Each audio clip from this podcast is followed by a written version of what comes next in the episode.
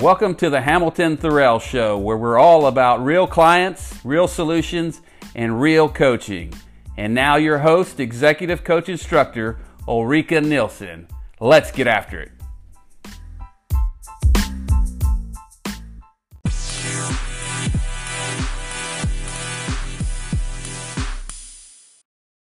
Hallå, hallå allesammans! Vad kul att du är här. Det gör mig riktigt glad. Jag är riktigt glad att vi är här tillsammans. Jag har fått så många fantastiska mejl och kommentarer om hur mycket ni gillar den här podcasten och det känns jätteroligt att jag kan hjälpa någon. Jag är överlycklig över faktiskt att det arbete som vi på Hamilton Terrell lägger ner, det arbete som vi älskar att göra, ger resultat för så många människor. På något vis, att kunna påverka andras liv till det bättre, det är det mest fantastiska som finns, det mest kraftfulla som finns. Så tack så otroligt mycket, jag uppskattar det verkligen. All feedback, alla kommentarer, all återkoppling. Fortsätt gärna, gärna skriva till, till oss om ämnen som du önskar att jag tar upp, för det gör jag väldigt gärna. Du kan skriva till oss på info at hamiltonterrell.com eller också till kim at hamiltonterrell.com. En av de sakerna som jag faktiskt ville återkoppla på var just det, ett mail som jag fick från en av våra underbara lyssnare som tyckte om det som jag hade att säga om att leda dina tankar, leda din tankeprocess och hur det verkligen hjälper med våra negativa känslor. Hon tyckte definitivt om idén med det, men hon tyckte att jag på något vis fick det att låta så väldigt enkelt och eftersom hon led av depression så upplevde hon att det inte var så enkelt för henne. Inte så som jag beskrev processen. Hon hade blivit diagnostiserad med depression och hon vet att det är en kemisk obalans i hennes kropp och hon undrar om min coaching kan appliceras på det, om hon kan använda det med andra ord. Och jag vill absolut prata om det, för jag tycker att det är så otroligt viktigt. Jag tycker för det första att det är en fantastiskt bra fråga och jag tackar så oerhört mycket för den. För det andra så är jag absolut övertygad om att hon inte är ensam om det. Mitt svar på frågan om coaching kan användas vid depression, ja, det kan det. Och mitt svar är dessutom att jag tror, jag vet av personlig erfarenhet att depression är en verklig sak. Vi sätter det faktiskt i omständighetskategorin när vi gör en HT-tankemodell av det. Vi förhandlar inte om om depression är en riktig sak, för det är det absolut, utan tvekan. Det kan vara riktigt allvarligt och det kan vara riktigt handlingsförlamande. Det finns nivåer av depression som man inte kan behandla eller arbeta med via livscoaching och som kräver psykiatrisk hjälp och kanske också psykoterapi. Med det sagt så har jag arbetat med många klienter som har en depression och som har arbetat med en terapeut. Och vad vi upptäckte och har upptäckt i ar vårt arbete är att de livscoachingsteknikerna som vi lär ut och som vi jobbar med i kombination med medicinering i kombination med terapi faktiskt har varit otroligt hjälpsamt för väldigt, väldigt många personer.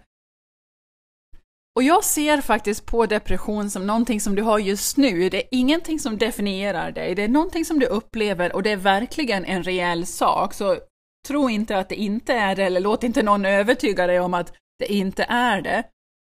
Hur du beslutar dig för att tänka om depression kommer att göra det ändra sämre eller bättre. Och det är där som jag verkligen tror att livscoaching kan komma in och det är där som vi har sett väldigt bra effekter med våra klienter som också har en depressionsdiagnos. Vad jag menar med det när jag säger att det kan göra det sämre eller bättre, hur, hur du väljer att tänka om din depression, är att det kan göra det bättre, då menar jag inte det som botemedel och få det att försvinna. Jag menar bara på det sättet att negativa tankar ovanpå depressionen kan göra den här utmattningen och smärtan ännu värre faktiskt. Och ha lättare positiva tankar, mer fredfulla tankar om depression kan förstås göra det bättre och vi har sett det hända tusentals gånger.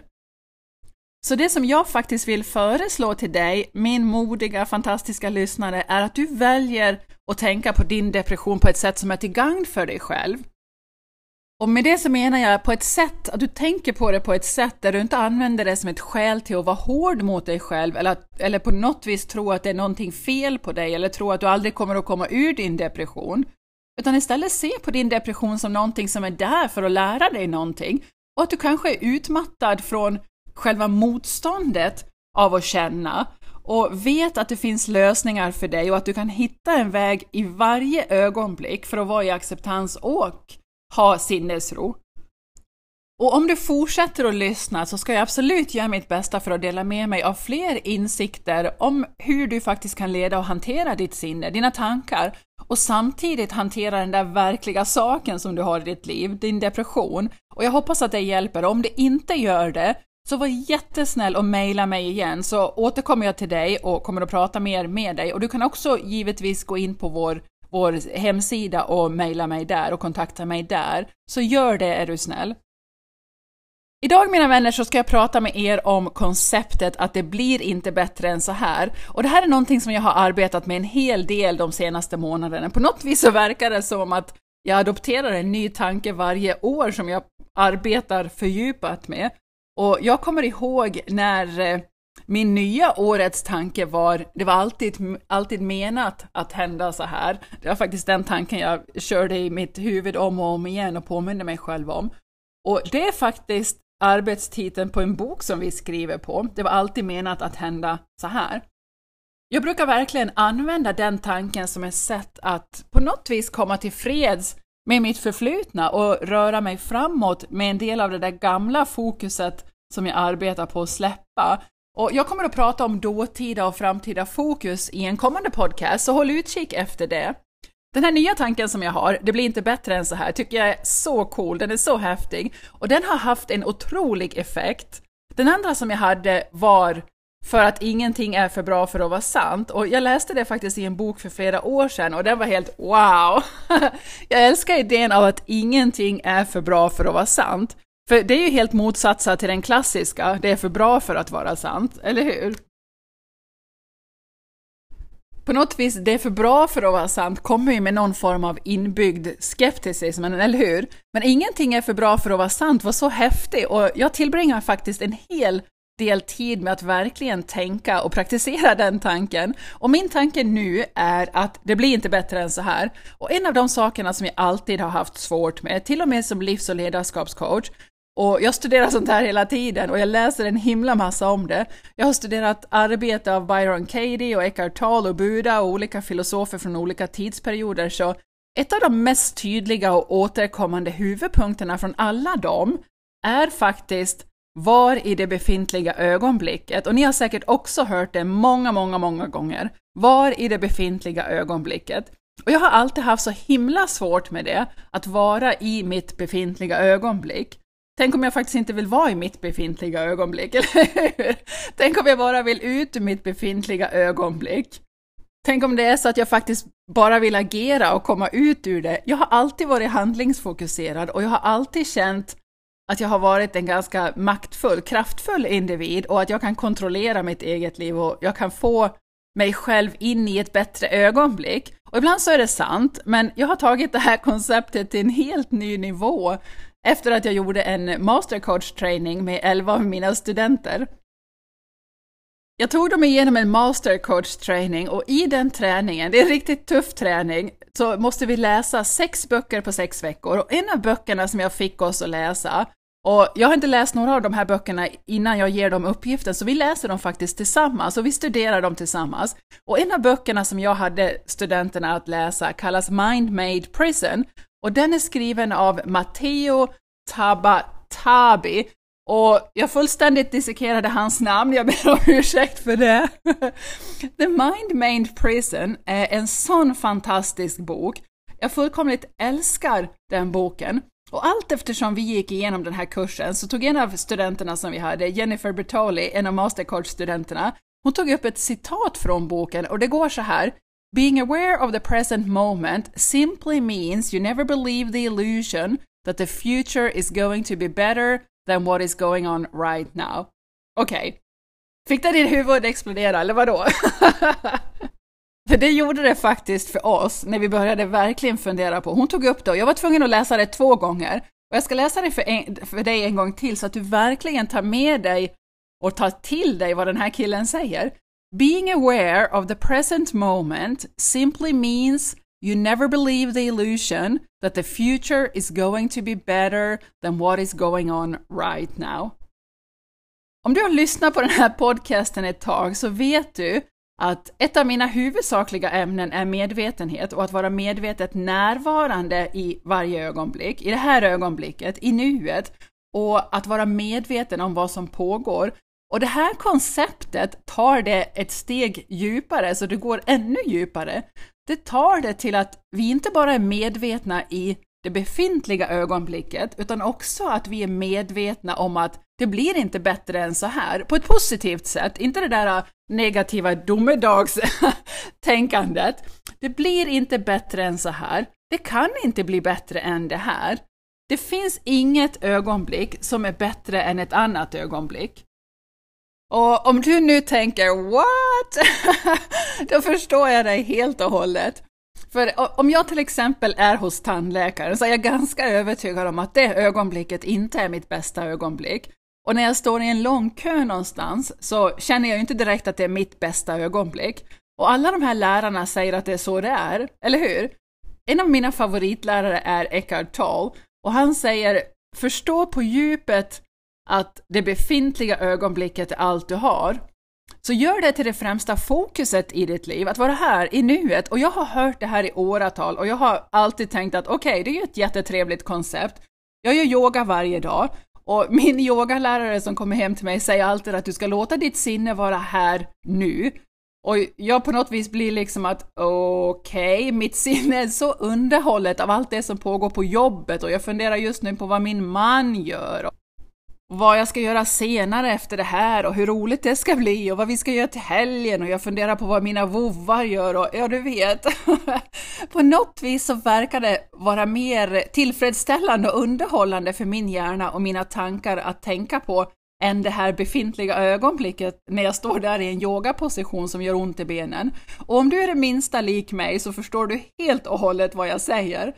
Att vara i det befintliga ögonblicket är som en luftig meditativ idé som jag har personligen svårigheter med att verkligen praktisera. Så sättet som det var skrivet i den här boken, det resonerar verkligen med mig. Jag summerar det med, att, med tanken att det blir inte bättre än så här och jag har verkligen tänkt en hel del på det efteråt. Så vad menas med det egentligen? Om det inte blir bättre än så här, om det här ögonblicket är så bra som det kommer att bli och det nästa ögonblicket är så bra som det kommer att bli, vad innebär det för mig i mitt liv? Och jag har verkligen fått lov att komma till terms med det. Men en av de sakerna som jag vet är sant från allt det arbete som jag har gjort är att vår kapacitet för lycka har ingenting att göra med det som pågår externt, Glädje och lycka kommer från det som pågår i våra tankar, i vårt sinne, i ditt sinne, det är där det kommer ifrån. Om det är sant med alla tankar som finns tillgängliga för mig i det här ögonblicket, så finns det ju inget framtida ögonblick där jag kommer att ha en större kapacitet för glädje än vad jag har just nu. Min kapacitet för glädje kommer med full kraft, full kapacitet, från det ögonblicket som jag föds.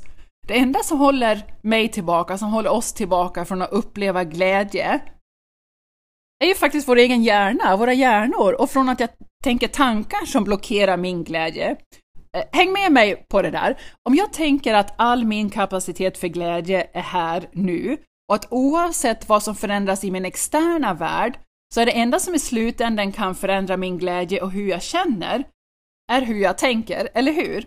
Om jag tänker på mer framgång till exempel och om jag tänker på att, eh, vad ska vi säga, om jag tänker på att mitt företag ska vara ännu mer framgångsrikt rikt, att jag får hjälpa ännu fler människor än vad jag gör nu och jag tror att det kommer att göra mig ännu mer tillfredsställd och lyckligare, så måste jag påminna mig själv, själv om att Hallå, nej! Det kommer inte att göra mig ännu mer nöjd och lyckligare. Om jag går tillbaka till mina egna lärdomar, mina utbildningar, träningar och det som jag själv tror på, så är jag övertygad om att det som gör mig lycklig är mitt tänkande. Och vilket tanke som jag nu än har när jag kommer att vara ännu mer framgångsrik, det är ju faktiskt också en tanke som jag kan ha just nu. Hänger du med?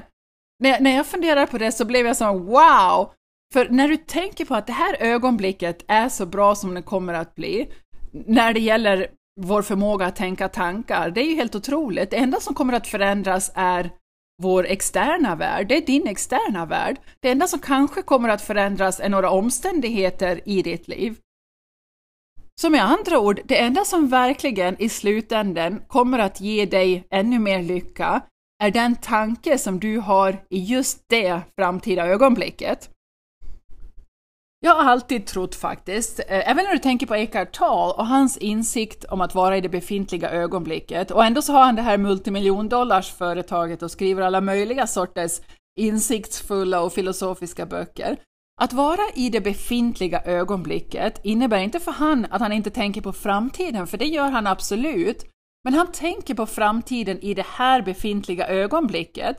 Men det som Eckhart inte gör, och det här är någonting som jag har fått mina egna tankar att adoptera på senaste tiden, det är att han tror inte på att om man planerar för det framtida ögonblicket, att det framtida ögonblicket då kommer att bli bättre än det befintliga ögonblicket. Även om han skapar och trots att han skriver böcker och planerar och är på Oprah och alla de här andra sakerna, i hans tankar så säger han inte att åh, jag ska byta det här befintliga ögonblicket för något framtida ögonblick. Och vi gör ofta det. Vi byter ofta bort vår lycka i det här ögonblicket för något framtida ögonblick som vi tror kommer att bli ännu bättre. Eller till och med ibland något ögonblick i vår historia som vi tyckte var bättre. Och egentligen så är ju faktiskt vår kapacitet för att känna glädje detsamma i båda de ögonblicken.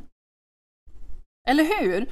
Bara för att jag planerar att skriva en bok, eller jag planerar att bli ännu mer framgångsrik och hjälpa ännu fler människor, eller jag planerar att tjäna ännu mer pengar, eller jag planerar att möta nya människor.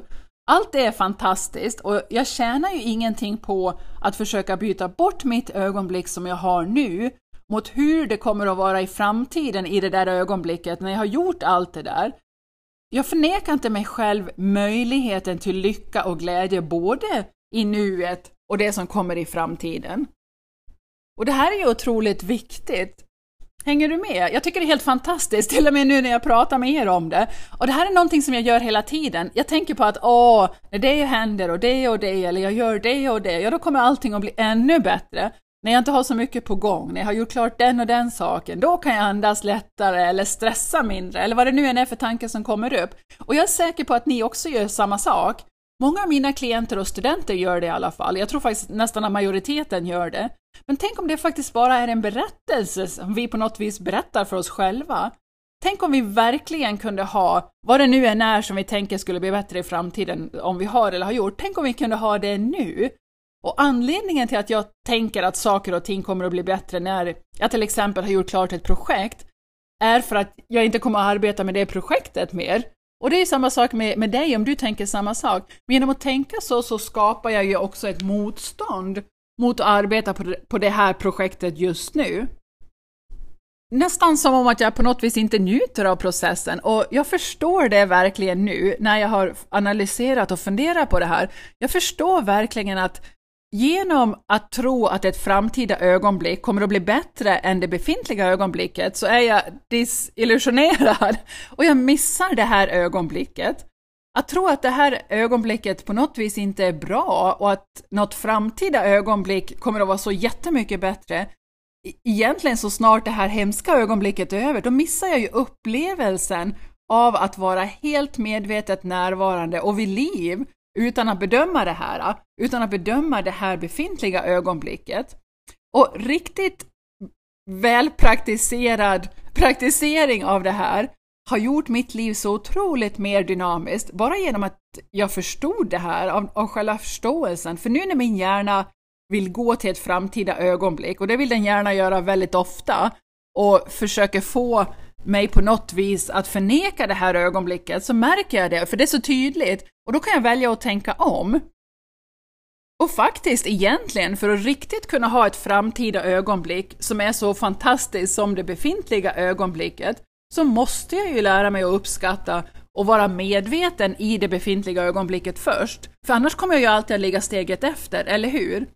Jag hörde faktiskt någon prata om det här häromdagen och det var jätteintressant.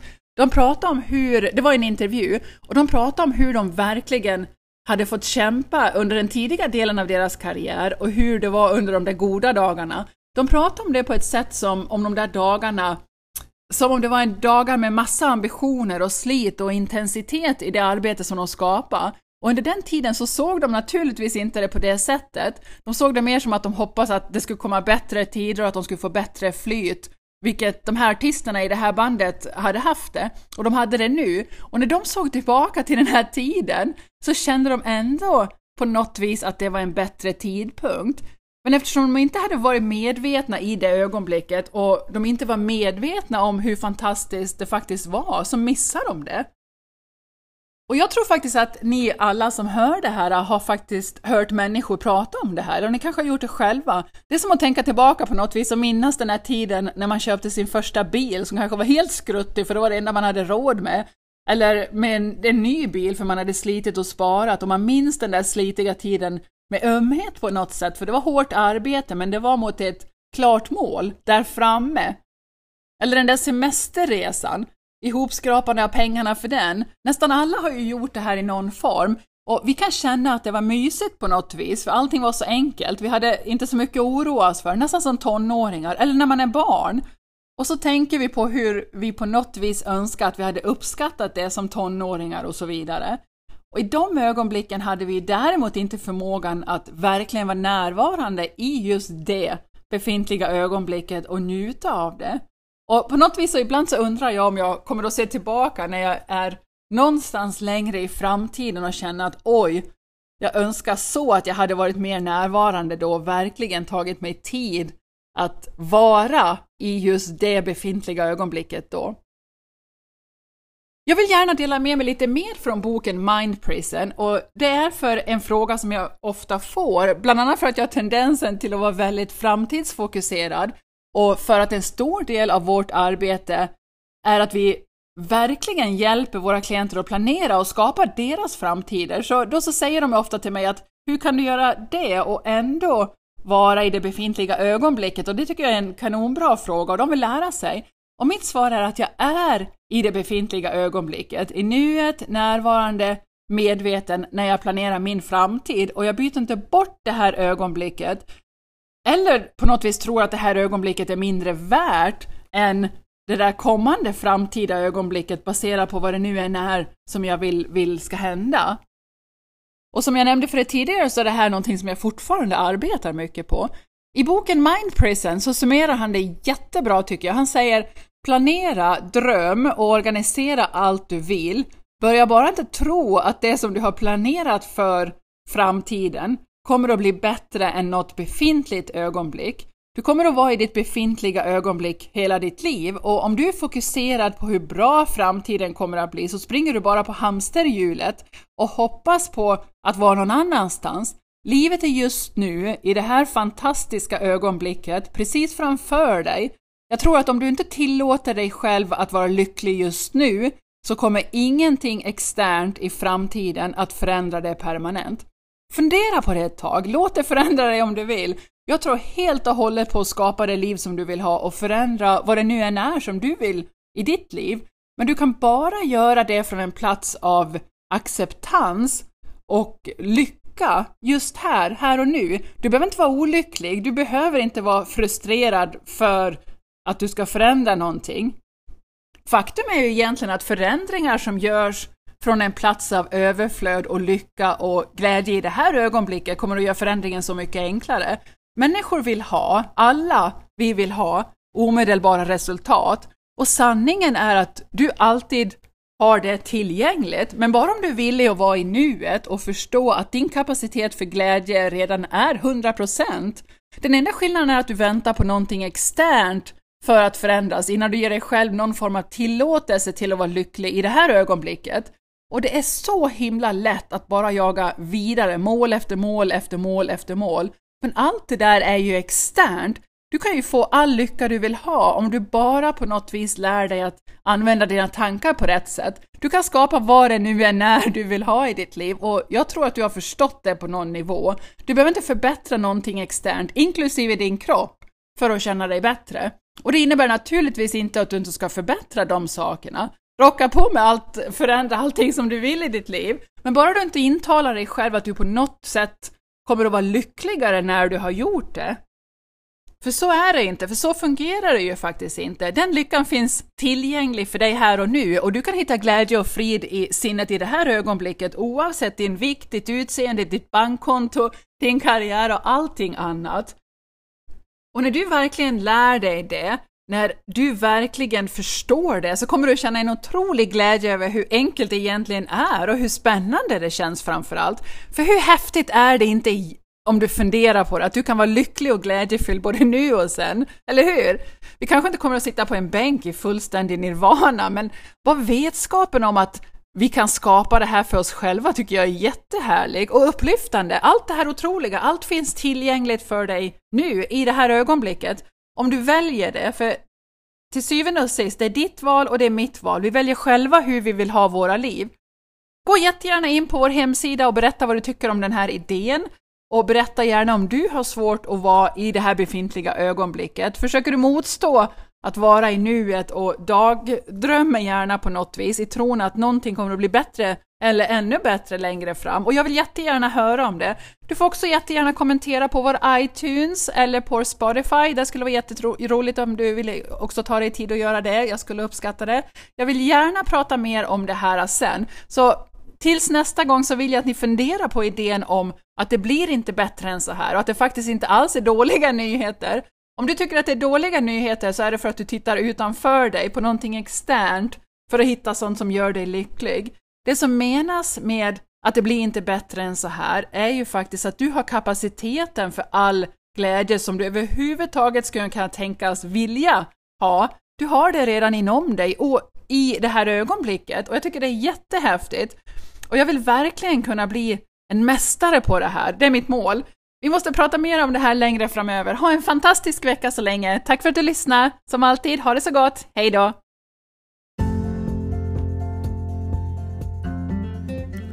Thank you for listening to the Hamilton Terrell Show. It would be incredibly awesome if you would take a moment to write a quick review on our podcast site. For any questions, comments, or coaching issues you'd like to hear on the show, please visit us at hamiltonterrell.com.